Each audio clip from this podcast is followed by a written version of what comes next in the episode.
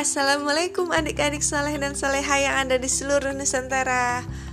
Kali ini kakak ingin menceritakan sebuah kisah yang berjudul Hakim yang cerdik. Hmm, Jadi begini ceritanya. Alkisah. Di tepi hutan yang sangat subur. Nyam, nyam, nyam. Nyam, nyam, nyam, nyam. Ibu, aku sudah kenyang. Ujar anak sapi. Anak sapi sedang menikmati makan siangnya rumput yang hijau di tepi hutan anak sapi bersama ayah sapi dan juga bersama ibu sapi. Mereka tampak bahagia menikmati pemandangan tepi hutan yang indah, rumput hijau tumbuh subur. Setelah makan, anak sapi pun terlihat berlarian ke sana kemari. Ibu, aku ingin jalan-jalan dan bermain di tepi sungai.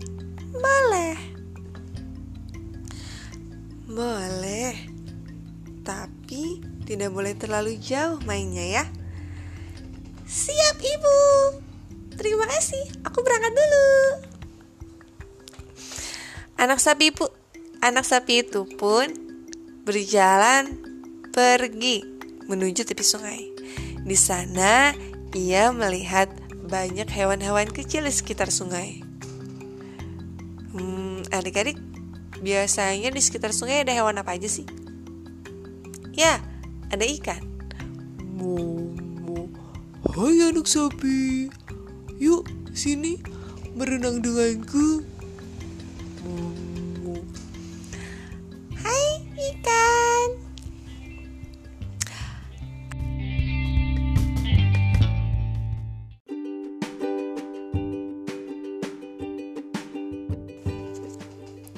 Anak sapi juga senang melihat katak yang berloncatan ke sana kemari.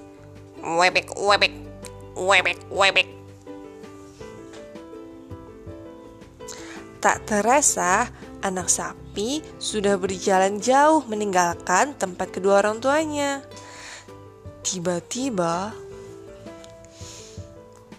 tolong, tolong. Tiba-tiba anak sapi mendengar suara rintihan minta tolong. Aih, aih, aih, aih. Ternyata di depan sana ada seekor buaya yang sedang tertindih batang pohon yang patah.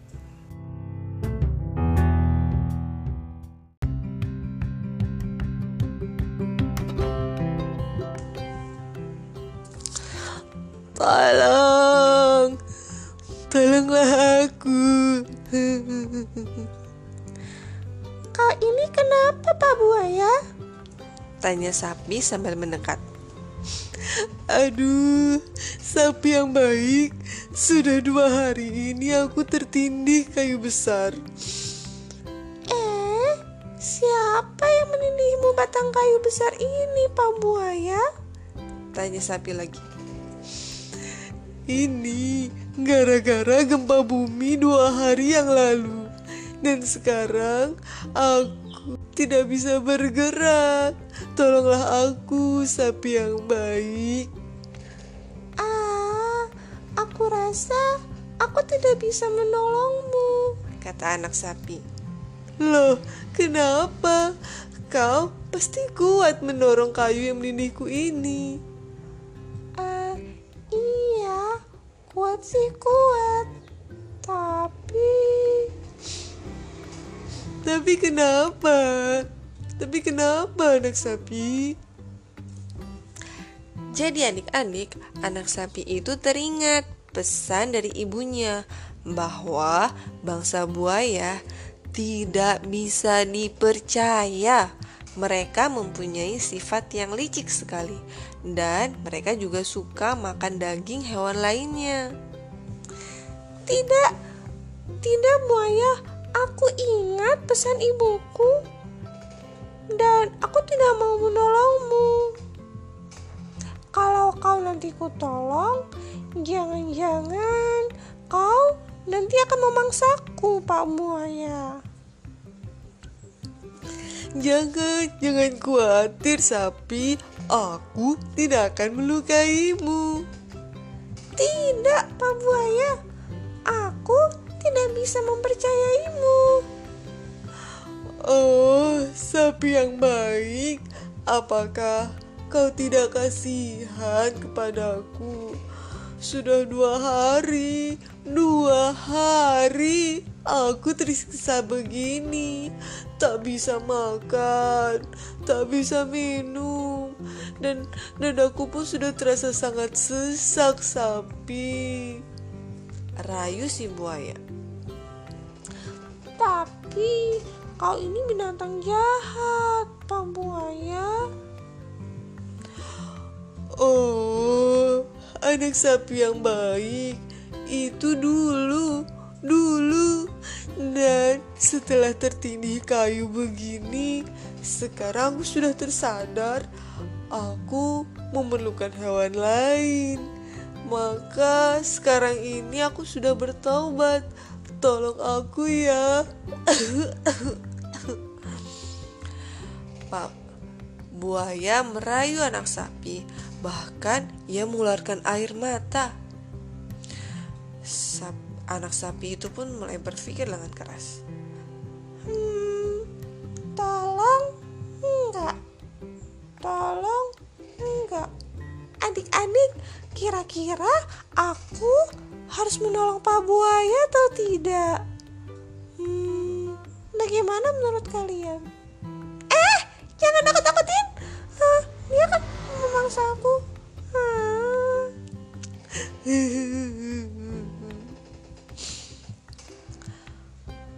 Anak sapi tersebut akhirnya mulai terpengaruh oleh rayuan Pak Buaya dan ia merasa kasihan terhadap Pak Buaya.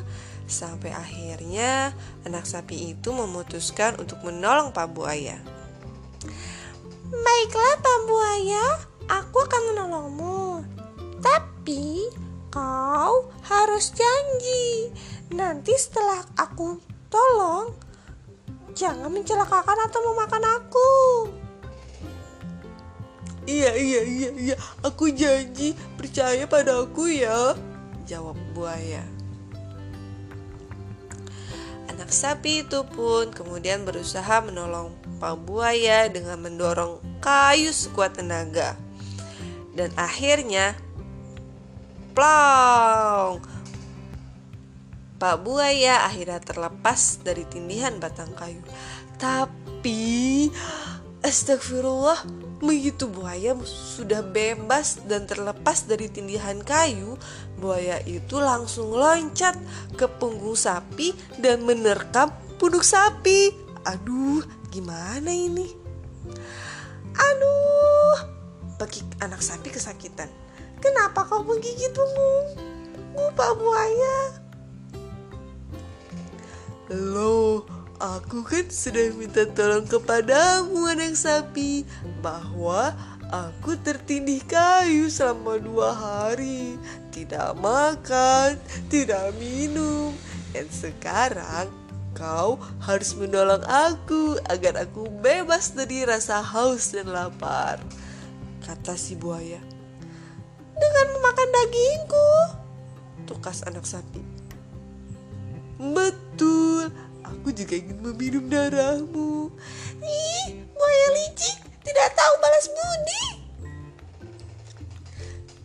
Hei, sudahlah, kamu anak sapi yang bodoh. Kau terima saja nasibmu.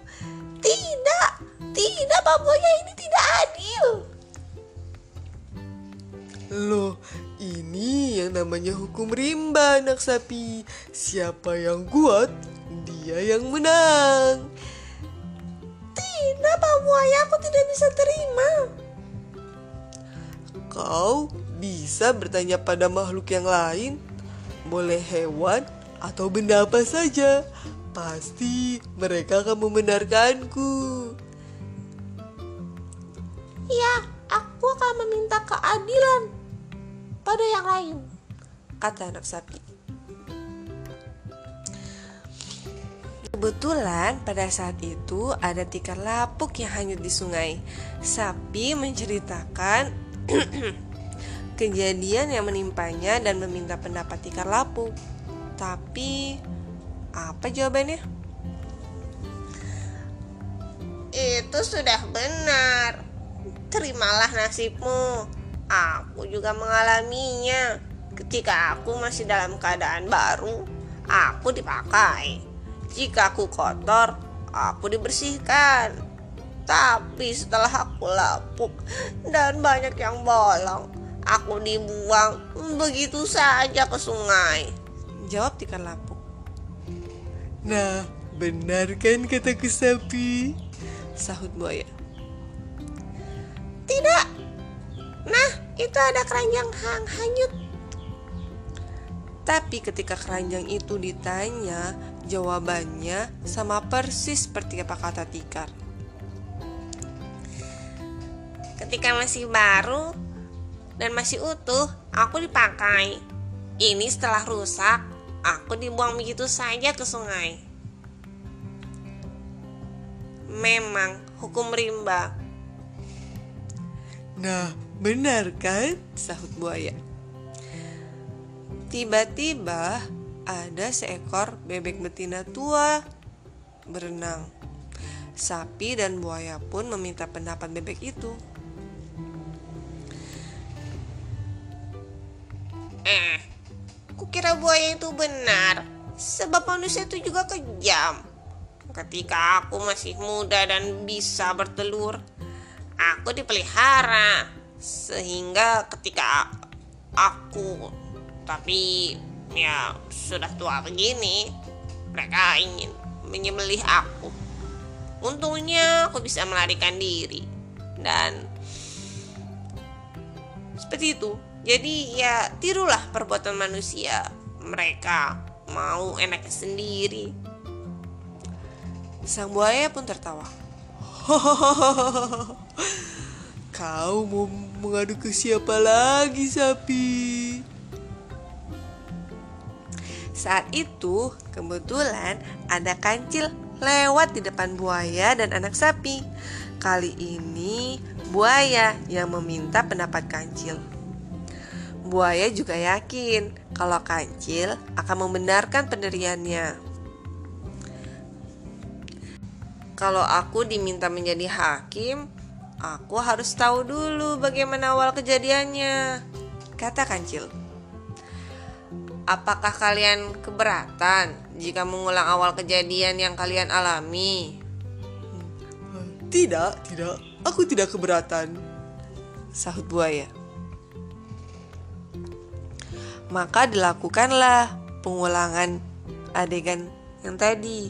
Buaya kembali ke tempatnya semula dan sapi mengembalikan kayu yang semula menindih buaya ke punggung buaya. Nih, lihat ya. Jadi ini, tadi aku di sini nih posisinya. Ayo sapi, sekarang letakkan batang pohon itu di atas di atas tubuhku, kata buaya. Nah, seperti ini tadi. Lihat, aku tidak bisa bergerak kan? Ditindih batang pohon. Nah, sekarang sapi Ayo eh, dorong batang pohon ini lagi. Si kancil langsung mendekati anak sapi dan berbisik kepada anak sapi. Ayo sapi, kita tinggalkan saja buaya jahat ini. Tidak usah kau talang. Sapi baru sadar, inilah kesempatan baginya untuk lolos dari bahaya maut. Tanpa basa-basi lagi, sapi mengikuti arah lari kancil yang melompat lebih dulu. Hei, hei, hei tunggu, jangan pergi dulu, teriak buaya. Tapi sapi dan kancil tidak menghiraukannya. Terima kasih ya kancil sudah menolongku. ah, iya, sama-sama. Jadi begitu ceritanya adik-adik.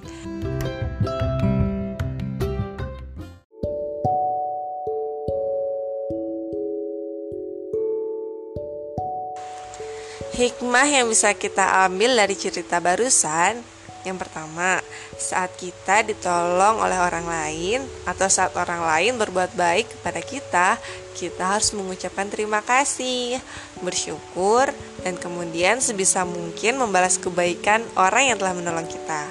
Dan yang kedua, meskipun banyak orang yang tidak melakukan kebaikan, kita harus tetap teguh dengan kebaikan itu karena kebaikan sejatinya akan dibalas dengan kebaikan pula. Dan kejahatan kalau kita berbuat jahat maka kejahatan itu pasti akan kembali kepada kita lagi. Keadilan pasti akan senantiasa ada. Dan yang ketiga kita harus waspada dengan orang-orang jahat Sekian, wassalamualaikum warahmatullahi wabarakatuh.